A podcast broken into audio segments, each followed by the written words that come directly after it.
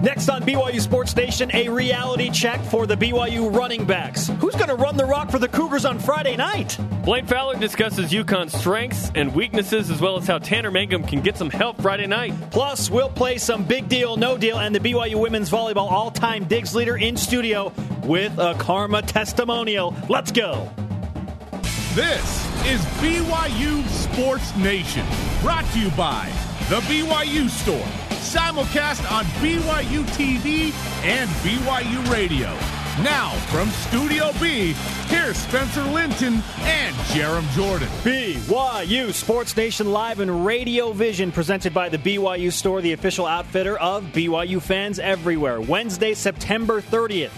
Wherever and however you're dialed in, great to have you with us. I am Spencer Linton, teamed up with vintage tube sock collector Jarom Jordan. I do love me some good tube socks. I used to wear them. Like Keith Van Horn was like the tube sock guy, right? That Utah Ute. They're making a comeback. Are they? Designs, yeah, the stripes at the top. I don't know why. You can wear any color sock you want with any color shoe now. It's a fun, it's a fun time.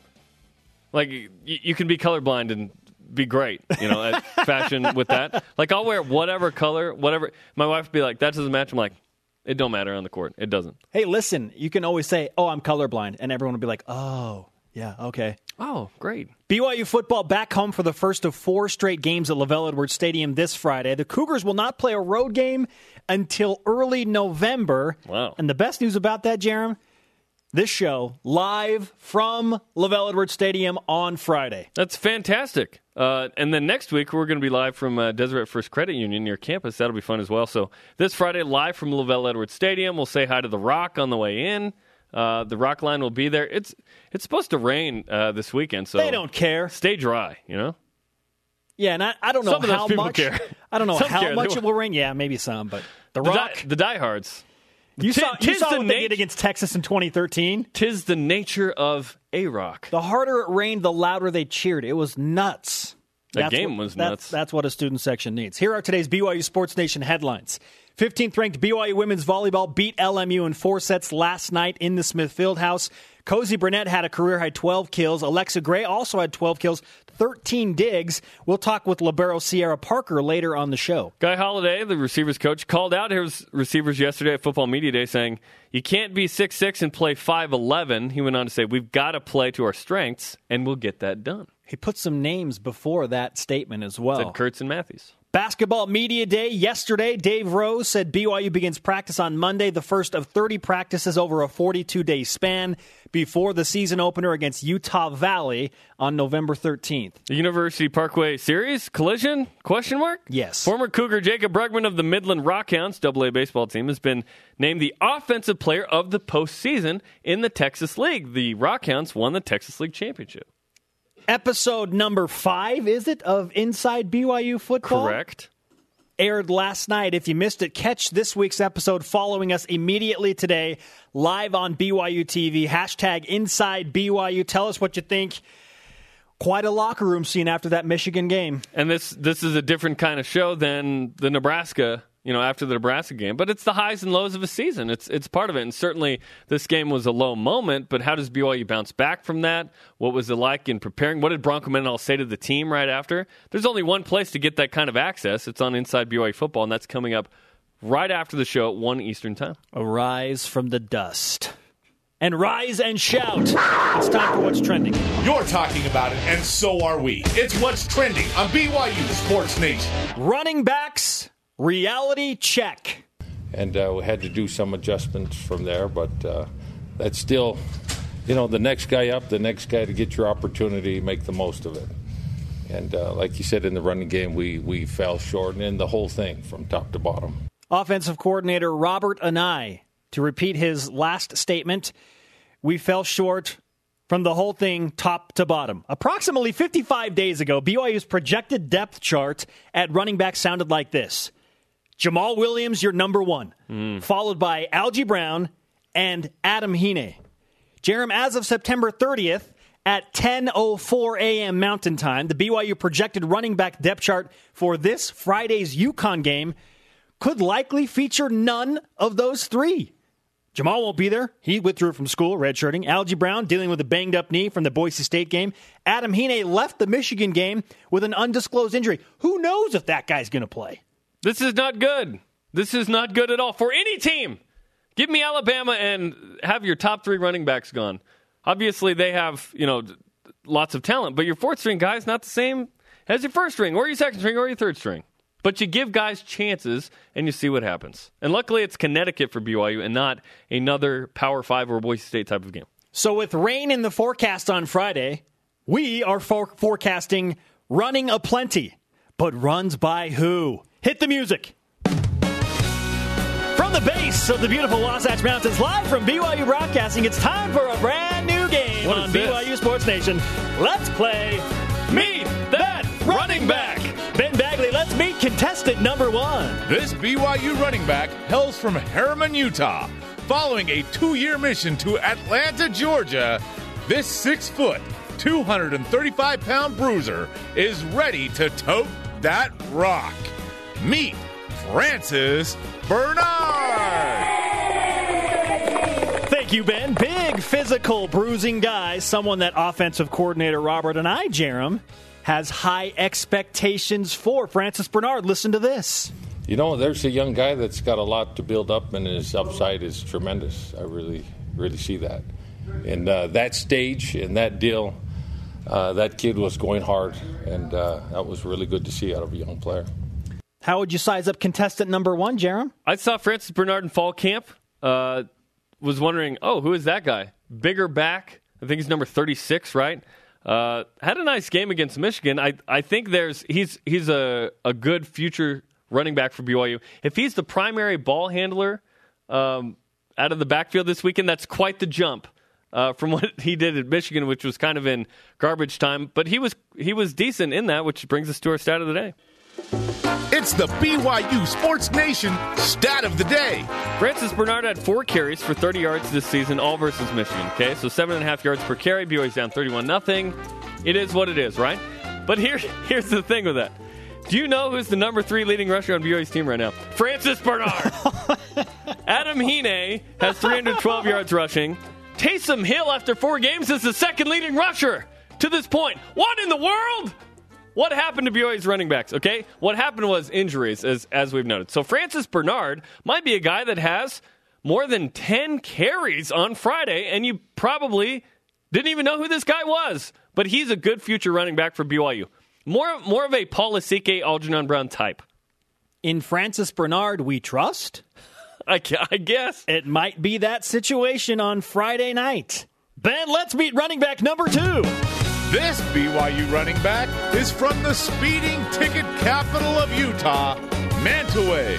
A cornerback in camp, he switched to running back to replace Jamaal Williams. This six foot one, 195 pound speedster is the pride of Box Elder High School. Meet Riley Burt. Riley Burt, who, by the way, was recruited to play defensive back at BYU. He was playing defensive back in the first couple days of camp. then switched over after the Jamaal Williams news broke. Riley Burt is now maybe the number two running back. And and again, we'll see if Hine, Brown, you know, and company um, play are effective. We'll we'll see. But they're banged up. And and Robert Anae said this uh, earlier in the week about Riley Burt. Uh, I, ho- I'm hopeful that we can bring uh, Riley Burt, our young running back, up uh, up to par and get him in the game and see what he could do. Another That sounds like true he's going to freshman. play. Yes, that, That absolutely that play. sounds like he's going to play. However, I am hearing positive feedback, and I saw this kid play in high school. He ca he's a good athlete. He he's is a good athlete. physical runner. He he has the same mentality as Jamaal Williams. Like you have to bring me. I'm going to keep going. He's got he's got that really physical mentality. Yeah, and and here are the stats on him. You ready? Okay, go. There they were. He hasn't played yet. He's BYU's fifth string running back. He hasn't played yet. He, game five of his freshman year, and he's getting thrown into the mix. We'll see. We'll see what happens. Again, it's early. It's early. He's a tremendous athlete. Um, I'm one of the one of the good gets for BYU in the recruiting class in February. now he's gonna now he's gonna play what sounds like some significant time against Connecticut. And now for our final contestant, Ben, take it away. This BYU running back is from St. George, Utah. He served an LDS mission to Taiwan. After a two year stint at College of the Desert and 6.3 yards per carry last season, this guy earned a scholarship for his senior season. Meet Nate Carter. Oh, yeah! There's Nate Carter. this guy. Nate Carter, coming out of fall camp, was the projected number two. So, what role does Nate Carter play on Friday night? Here are Nate's statistics this year 16 carries, 22 yards, 1.4 pop, long of 7, 5.5 rushing yards per game. Now, I'm not sure BYU's put him in a great position to succeed. I'm not even sure the coaches trust him. That was a question going in. Obviously, BYU gave him a scholarship and acknowledged the hard work, and he has worked his butt off to get in a position where he can be a scholarship player for BYU. Effective against Nevada, very effective against Savannah State last year. But he has not really done a ton this season to maybe merit more looks. I don't know. That's up to Robert Anae. I have this feeling that Bernard and maybe even I, I think Bernard has more carries than Carter this weekend. I think Carter's your number two running back this weekend if Hine and Brown can't go. Again, BYU's not said they're out for the game. They, Broncos said everyone but Philip Amone is possible. Thank you for joining us on the inaugural edition of Meet That Running Back Hey, on that was- BYU Sports Nation. Hey, that was fun. We don't really know these guys. Okay, now a question about Harvey Langi. Does BYU play him at running back more? Harvey Langi is playing with a messed up elbow. He's banged up. He has, yeah. And, and Harvey came out of the Michigan game injured as well. I do not anticipate Harvey Langi to play any snaps at running back on Friday. Right I- in now- fact, I would hope that he plays on defense. That's the hope. Your three contestants Francis Bernard, Riley Burt, and Nate Carter. The, dire straits, man. BYU's down to these three guys uh, for of healthy guys uh, at running back. And again, hopefully Hine and Brown can play. That, that makes it tougher on Tanner Mangum. Let's be honest. The offense is is Tanner Mangum and his weapons. Tanner Mangum and his protection. It's all it, to me. It's all about Tanner Mangum and helping that dude out as a freshman because he can make plays. And if you put him in position to make plays, he'll make them. But you got to block. You got to be able to run the ball a little bit. You got to. Your receivers have to play like they're six six and not five eleven, like Guy Holliday said. BYU should theoretically be able to run the ball more effectively on Friday night. Three of BYU's first four Then opponents through Saturday, four uh, games. yeah. Three of BYU's first four opponents, top 10 rushing defenses in the country after week four. Boise State, number one. Nebraska, number seven. Michigan, number 10. UCLA, Jarom, why could the Cougars run against the Bruins? They are 98th. 98. How about that? So BYU is playing uh, some tough rushing defenses to start the season. Now, Connecticut is a top 25 defense in scoring and total defense, but I don't believe in the Huskies D because they played Villanova and Army. They played a good game with Missouri. Missouri overrated. And then Navy is a Navy is a good team with a tremendous rushing attack. I I'd be shocked if Navy doesn't lead the country in rushing. So Connecticut looks good on paper. I, I like the game they played against Missouri, but Missouri's out of sorts. By the way, Matty Mauk uh, and an offensive lineman for Missouri suspended indefinitely. Gunner Kiel, Cincinnati's quarterback, won't start this week for uh, for the Bearcats tomorrow night. So there's there's some Turmoil injuries is brewing all the over the country. Conversation happening right now on Twitter. Use the hashtag BYUSN. Join BYU Sports Nation. Our Twitter question today Which position group will help Tanner Mangum the most on Friday? We hope it's the BYU running backs. And that music's going to be in my head all day. By the way, Yes. there it is. At I Do Rock the Y says, this running back is 5'10, 182, and ran a 10.9 100 meters in high school and still has four years of eligibility. Me! Put me in, coach. Now, I think Micah's used a couple years. I don't think that Micah Ingles at I Do Rock the Y has the eligibility that he claims. I really question that. Um, we'll see if he makes it through NCAA clearinghouse.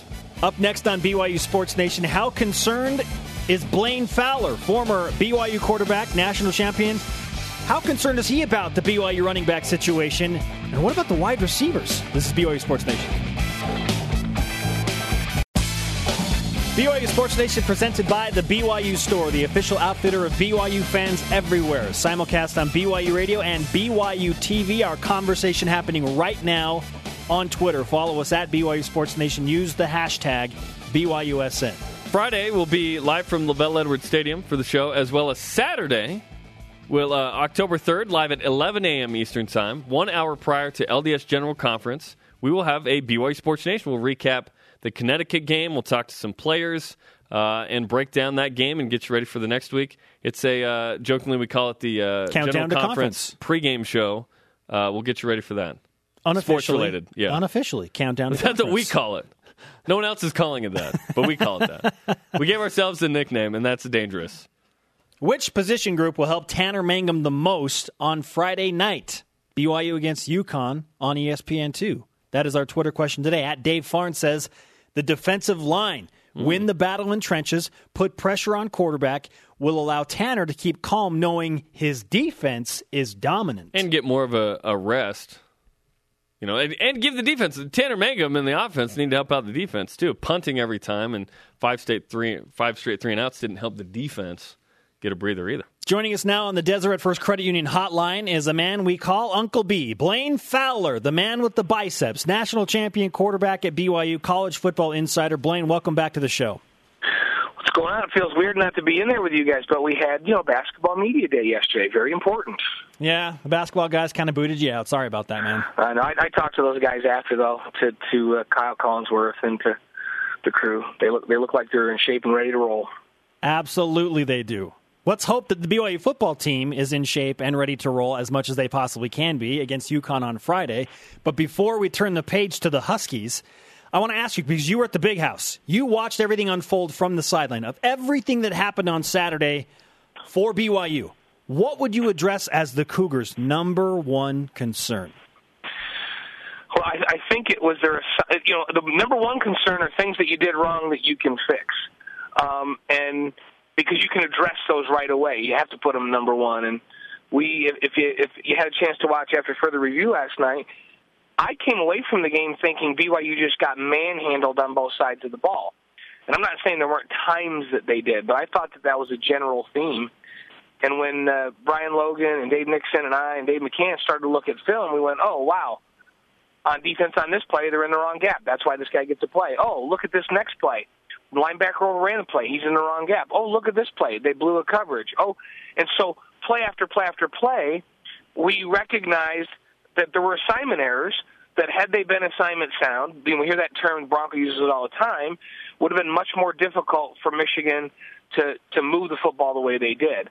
And so, to me, I don't know if it's my, I, maybe I'd be more concerned if they just got manhandled, but my number one thought on the game is, okay, defensively, I'm concerned that they weren't assignment sound, but that's fixable. And and so I, I think that they can get better defensively, get back to where they were. And and sometimes when you get beat up early in a game, you start doing things that you know, thinking I've got to go make a play. So you go outside of your assignment, and then it compounds the problem. And maybe that's what happened in that game. But I expect the defense to be much better from this point forward.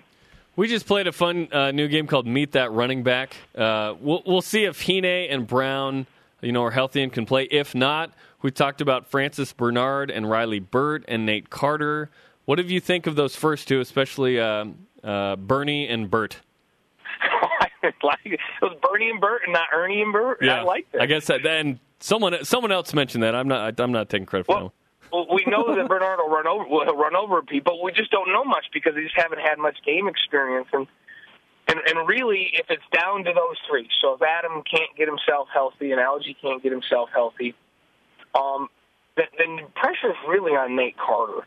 And the reason is because he's had experience in there. He understands the packages. They can trust him that he'll know who he's supposed to pick up in pass protection. Um, and we saw flashes of really, really good play from him last year. It just seems like this year, that offensive line on the plays that have been called for him haven't been able to create creases.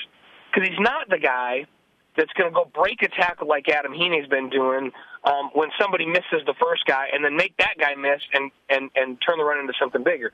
He is the guy that if you create a crease for him inside and he gets to the linebacker and, and secondary level, can turn some normal plays into bigger plays.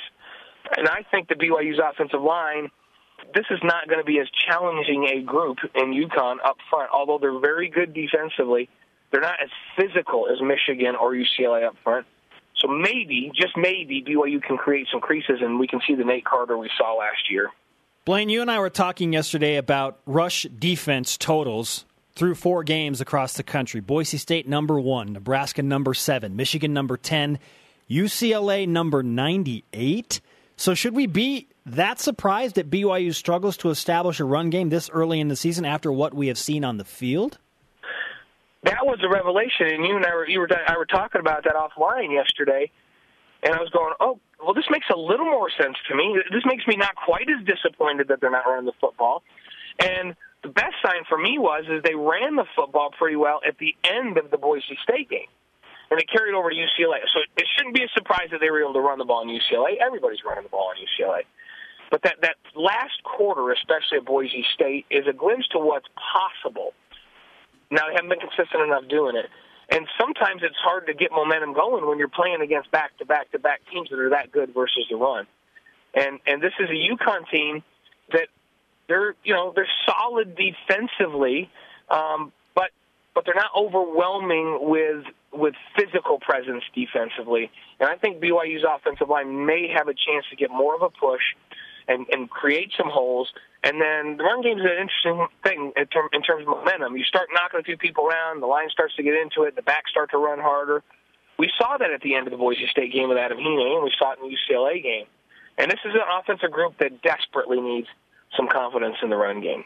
UConn uh, is 73rd, by the way, in rush defense, so not top mm-hmm. 10. That's good news. BYU is uh, 89th.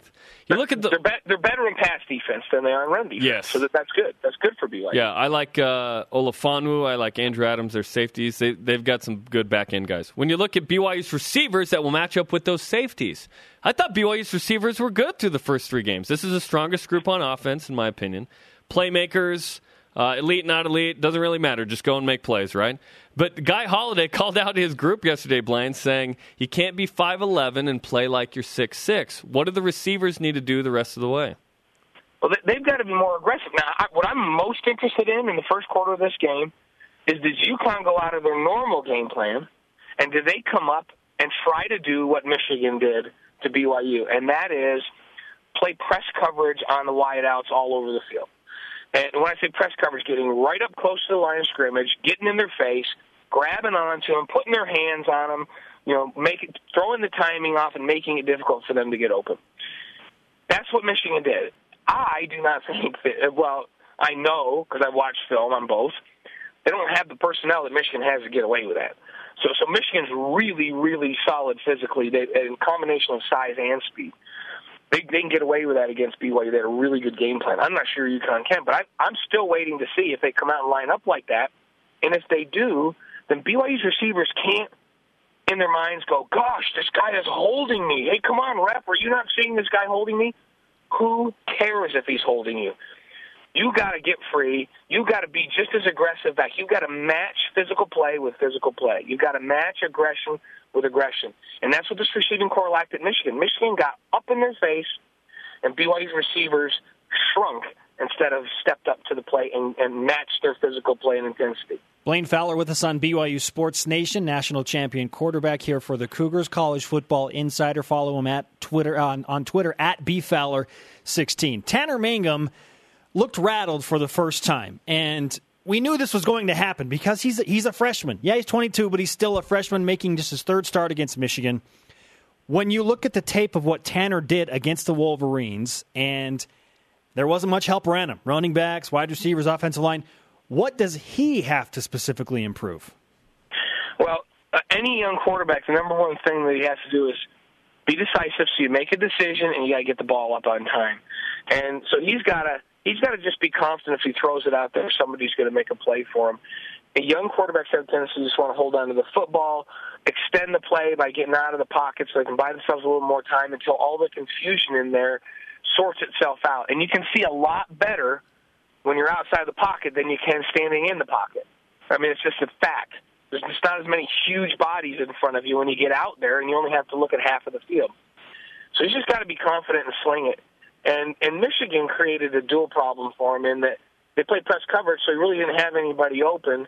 And then they didn't overrun him in their pass rush. They stayed in the rush lanes with their four guys typically, and they their game plan was we are not going to let that kid get outside the pocket where he can see and be more comfortable. I don't know that UConn again has the personnel to be able to do that, but but he's got to be confident if he's standing in there to just set his feet and let it fly, and then hopefully good things will happen. And, he, and he's got to get more help from those wide receivers. And Michigan took away the receivers and had a good game plan in the way they rushed the passer. It was very very good game plan. It caused them problems. Perfect game plan for a young quarterback. So. But to do a perfect game plan like that, you got to have the personnel to do it. And hey, let's face it, Michigan's pretty, pretty good football team. Yeah, I hope Michigan uh, challenges Michigan State and Ohio State just to kind of validate what kind of performance that was because that was I, I am not sure I well I don't think Michigan's going to be as good as they were Saturday again this season. I don't think BYU will be that bad either. And that's the good news is BYU has 8 games left, 4 of which uh, sorry, 5 of which uh, are at home. Connecticut's not the same kind of team that BYU's played, but when I look ahead and I see East Carolina and Cincinnati, there will certainly be challenges uh, for BYU. Now, on the defensive side of the ball, Blaine, we talked a lot of offense. Where do you start to begin to pick up the pieces for BYU? Well, they've got to they've got to have a mindset change in the front seven where they've got to be more physical. Their linebackers have to decide they're going to play downhill. When they've got a gap assignment and the run starts to come toward that gap, they can't wait and catch the lead blocker or catch the back four yards past line scrimmage. They've got to. We saw Harvey Langi do it step up into the line of scrimmage, make contact, plug things up, and do your assignment. Um, so they they have to play with a little more of an edge to them in that front seven. Um, but most most importantly, we go back to what we started with, and that is you have to trust that the guy next to you is going to have his gap, and you're going to get your gap, and he can't play outside of the defense You've got to have every gap covered that's assigned to be covered and do what you're supposed to do. Physically, they're good enough to execute that, but when they get out of position, they they put themselves in bad positions, and that's what we saw in that Michigan game way too many times. Blaine Fowler with us on BYU Sports Nation. We've talked a ton about what happened or what didn't happen for that reason at Michigan. Now BYU tries to turn the page against UConn. What do you want to see from the Cougars on Friday night, more than anything, to validate that that Michigan debacle was a one time thing? I want to see the defense flying around and playing loose and getting to the football, um, but doing it the right way. So within their assignments, and and I think that if they don't shut this UConn team down, then there are major problems because this this UConn team has not been stellar offensively. They've struggled. They've consistently struggled. BYU's numbers are a little misleading offensively because they were just so awful against Michigan that now you look at their national rankings and they just dropped off the face of the earth. They were middle of the pack and now they're bottom of the pack by virtue of one game. UConn's been consistently struggling on offense, so BYU should shut this UConn team down. Then offensively, I want to see them get to their quick pass game, give give Mangum some easy throws that he can complete a high percentage of, and and I, they have got to establish this run game. If they're going to live up to their potential and and win either win them all or win all but one down this stretch so they finish where we thought they could if they were two and two at the beginning of the year they are going to have to run the football better. And i think that that starts this week. So the number one thing i'm watching for is even though they don't may not have adam hine or algie brown it's on the offensive line, and perhaps Nate Carter has to carry some of this. They've got to be able to move bodies and run the football if we're going to have great hope for them for the rest of this season. Blaine Fowler, I would like to congratulate you on a no beep interview. Yeah. Nice you know, that ought to set the tone. Hang so, up quick. we've been talking about mistakes on the defense and, and assignments, some on the offense we didn't make a mistake today, so hopefully that'll carry over to game day. That is we need to end this phone call before we fumble the ball. okay, let's get off here. Let's get off. Talk to you guys later. All right, Blaine, thanks. hey, hey, is that as, that's as good a sign as anything that Blaine Fowler had no beeps. That was a beepless interview. If you're yes, if you are new to the program, every time he we have Blaine Davion, Fowler, he is the Davion Smith of this program. Every time we have Blaine on the show, there are a few random dial tone beeps due to vulgarity? No, no, no. Just whatever. Blaine Fowler on the Deseret First Credit Union Hotline. Deseret First, your values, your timeline, your financial future, and zero beeps. It's like a no hitter. Up good. next, we play Big Deal, No Deal. Was Tanner Mangum's performance against Michigan a big deal? Beep. Welcome back, sports friends. Spencer Linton and Jarom Jordan in Radio Vision live on BYU Radio, simulcast on BYU TV, presented by the BYU Store, the official outfitter of BYU fans everywhere. Countdown to kickoff is live Friday night, 9 Eastern Time on BYU TV. We'll get you set for Connecticut and Brigham Young. Watch BYU warm up.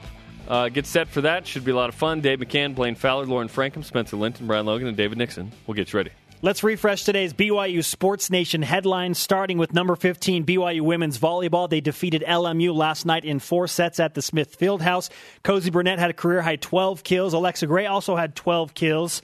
Amy Boswell with six blocks. We'll talk to Libero Sierra Parker in just a few minutes on BYU Sports Nation. Receivers coach Guy Holliday called out his group at football media uh, availability yesterday, saying, You can't be six six and play 5'11. We've got to play to our strengths, and we'll get that done.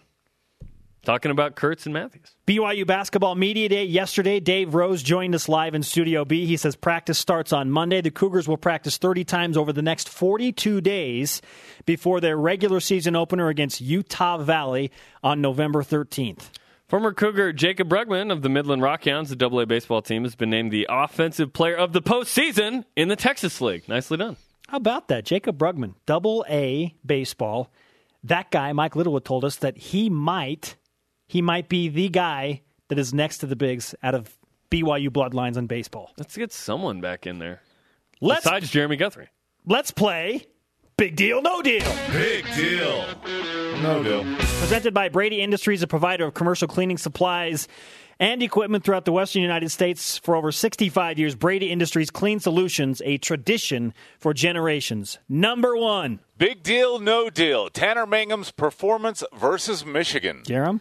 Uh, big deal because BYU got whooped. And he's as big a part, uh, if not bigger, on this team uh, in terms of what he needs to do offensively. Now, was it Tanner Mangum's fault that BYU got whooped by 31 nothing? No, it's the whole team.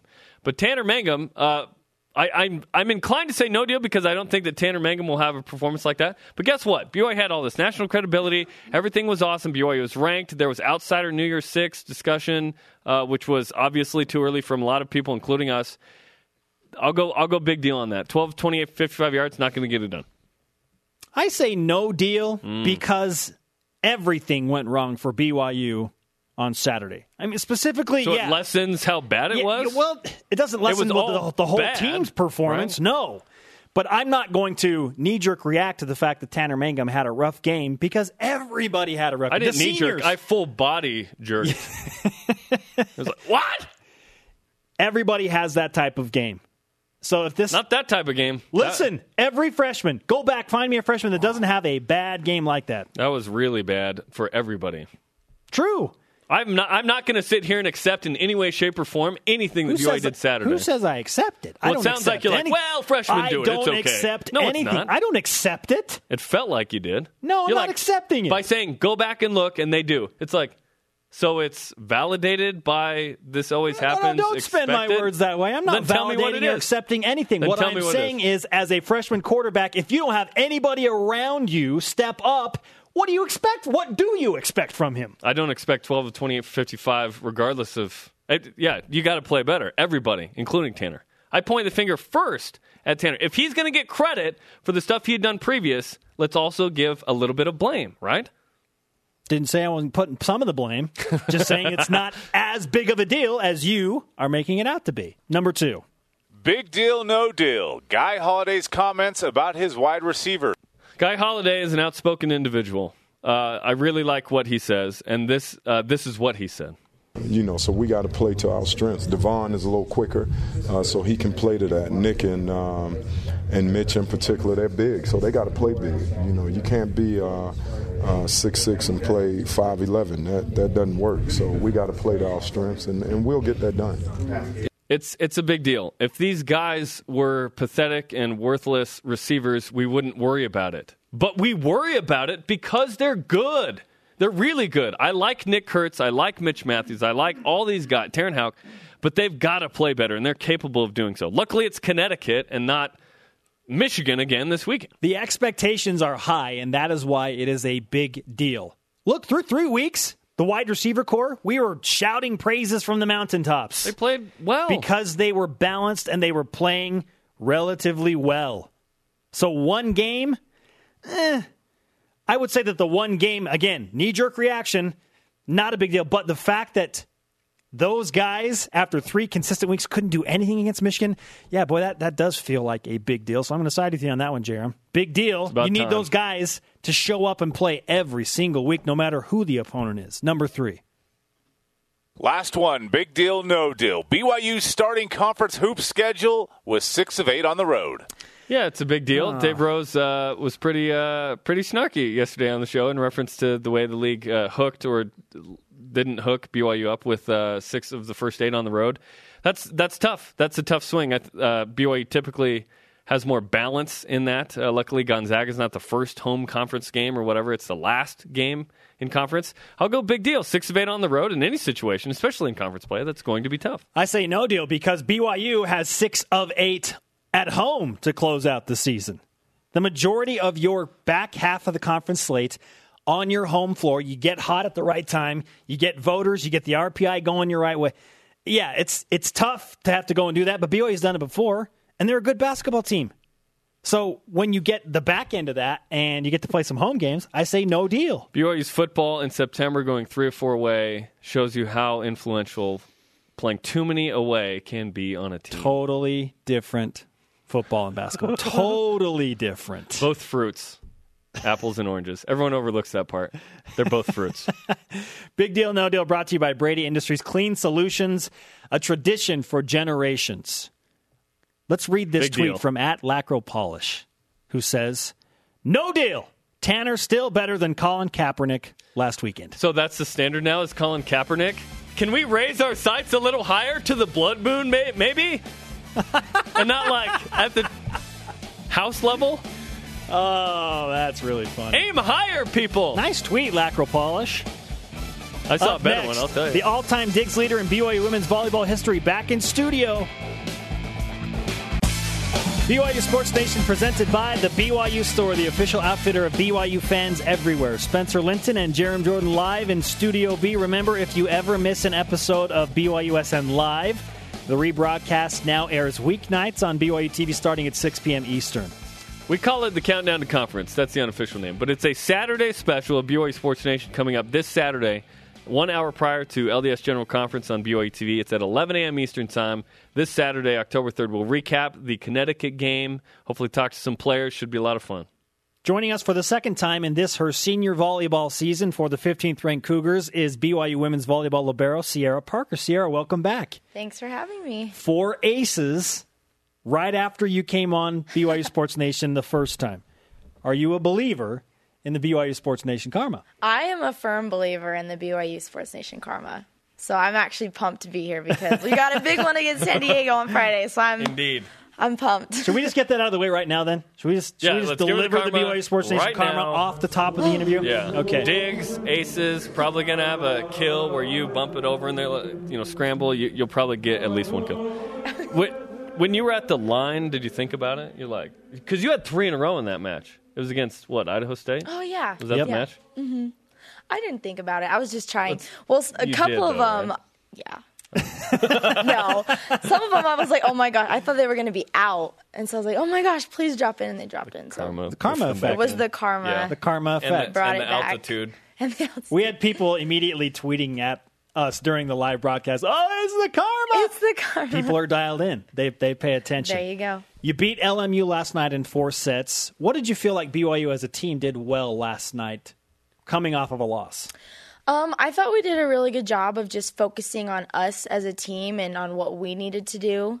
Um, everyone stepped up their game. We all were a little bit angry about our loss on, on Saturday and how that kind of went down. So um, I think last night just our focus was really good and a lot of people stepped up and did what we needed them to do in that moment. And I it was just great. And I'm hoping we can just keep getting better and keep that rolling into our next match.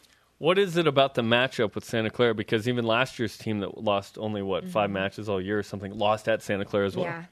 Um, I, they're they're a really good team. They always play tough at home, you know. Um, and we have the target on our back. That team always just catches us at the the wrong time for us, the right time for them. But it was honestly just a good learning moment for us because we had to come back to what really matters, and it was kind of a humbling thing for us, and uh, just a good reminder that no one is better than anybody. Anybody can beat any team at any time. It's just who's playing better on that day. And where I think we were the better team, they just outplayed us a little bit. And so, um, you know, it was a good learning experience, and I'm glad it happened at this point rather than later. So we were able to readjust our focus and our mindset, which is, I think, what needed to happen. For the majority of your career at BYU, you have known nothing but playing as a ranked team, a top of the conference with a target on your back.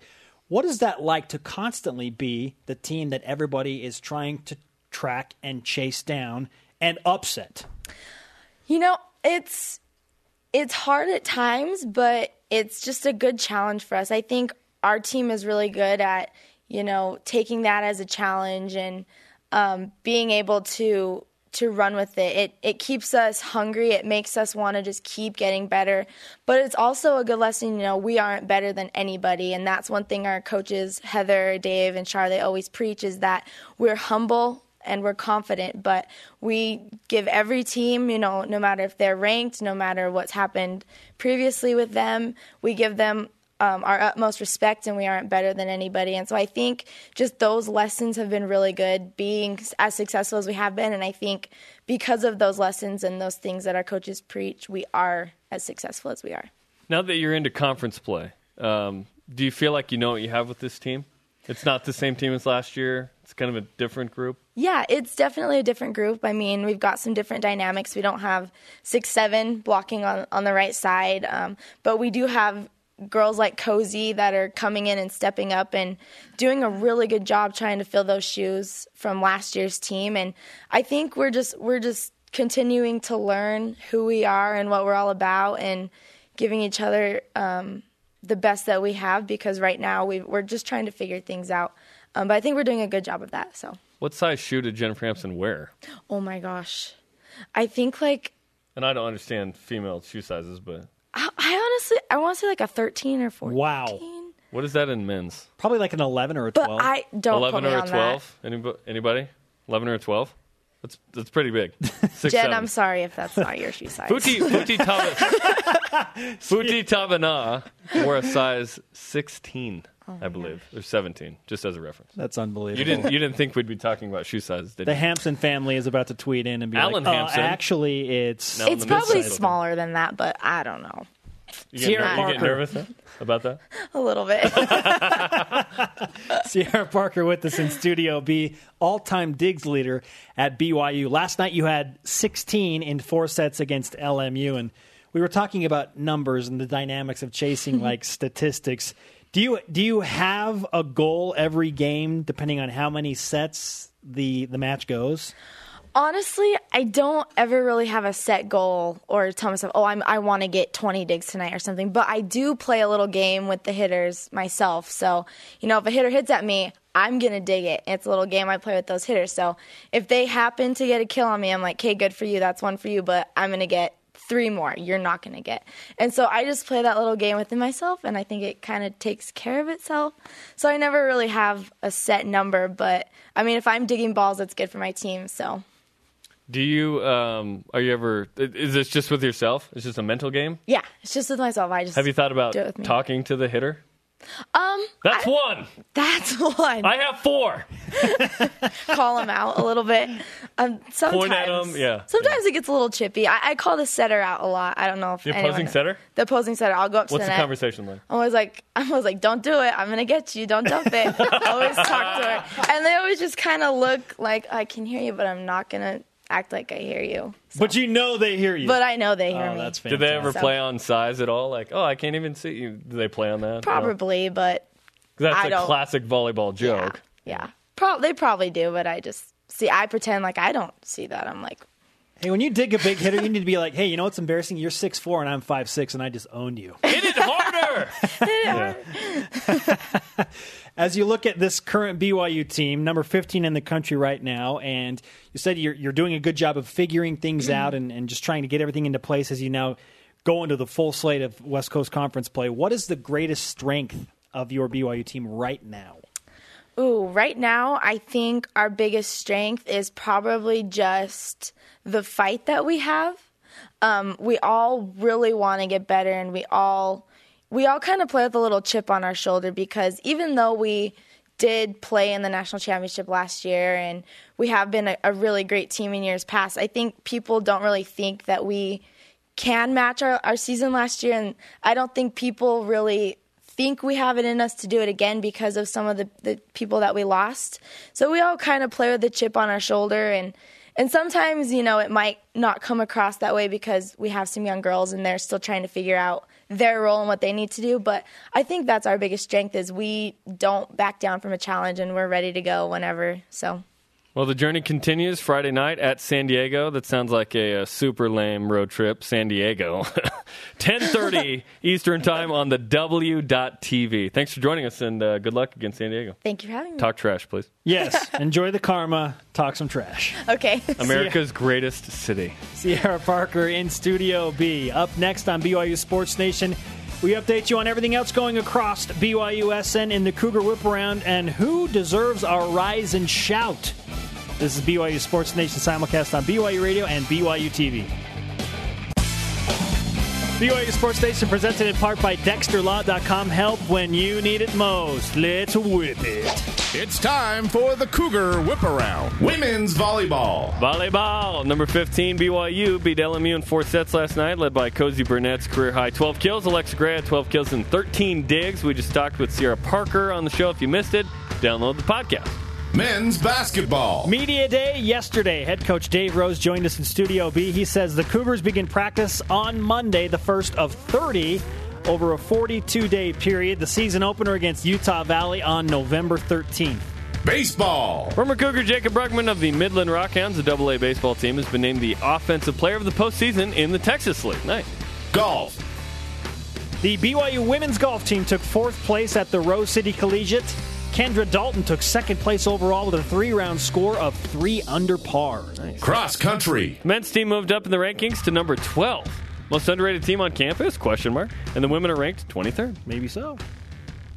We are live from LaVell Edwards Stadium this Friday. We will have UConn play-by-play man Joe D'Ambrosio with us. He's coming down to the stadium. He hung out a couple times with us last year in that full offseason when we talked about Connecticut football.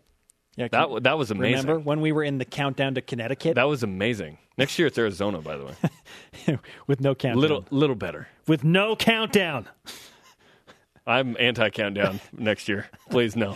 Today's. Rise and Shout brought to you by Dexter and Dexter. Help when you need it most, dexterlaw.com. And it goes to Jacob Brugman, former BYU baseball standout, the Texas League Offensive Player of the Postseason. He had a stretch of four home runs in about eight games. The Well, a homer in oh, three straight games. I think four games, Four yeah. straight games. It was great. The Midland Rockhounds won the Texas League. He is very quickly making his way up that chart.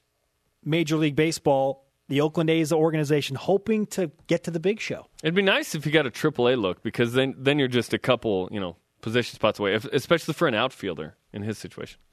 So I thought about something earlier in our uh, big deal, no deal conversation about Tanner Mangum. How bad was Josh Rosen of UCLA against BYU? Even worse. Was that a big deal? Yes. Yes. It was a big deal. Really, It was one game, and they're still undefeated. He got bailed out by his running back. That's true. So what I'm saying is, Had, had BYU won the game and Tanner struggled, you I would, I would would- say no deal. yeah, it'd be. Uh, yeah, they won. It just happens. It's still a big. Deal. Even the chosen Rosen. It just happens. Isn't 55 yards, dude? It just happens. Is But 100 But something and multiple picks. Here, the good news: Tanner Mangum didn't throw multiple picks. The bad news: BYU lost again by 31, in which they didn't turn the ball over. Whole team. Gee. Tanner alone, not a big deal. Whole team, big deal. Uh, I, I just have an issue with um, pointing the finger of compliment and not, pointing a finger of okay. That's that's a tricky situation. All right. Our elite tweet of the day. don't have time to argue. I do rock the Y. read this earlier. This was great. He said this running back is 5'10, 182 pounds, and ran a 10.9 100 meters in high school. Still has four years of eligibility. Me. We need to put out a call for Mike no, Ingles? Nope. Nope, not yet. It's Riley Burt, Francis Bernard, Nate Carter, and who knows? And who knows? Thanks to Blaine Fowler, Sierra Parker, and everyone on our crew. The conversation continues 24 7 on Twitter using the hashtag BYUSN. Coming up in two minutes. In fact, one, uh, yeah, two minutes. A replay of this week's Inside BYU Football. We're on demand. Download the podcast on iTunes or the TuneIn app. For Jeremiah and Spencer, shout out to Quinn Gooch. BYU Sports Nation back to work tomorrow at noon Eastern.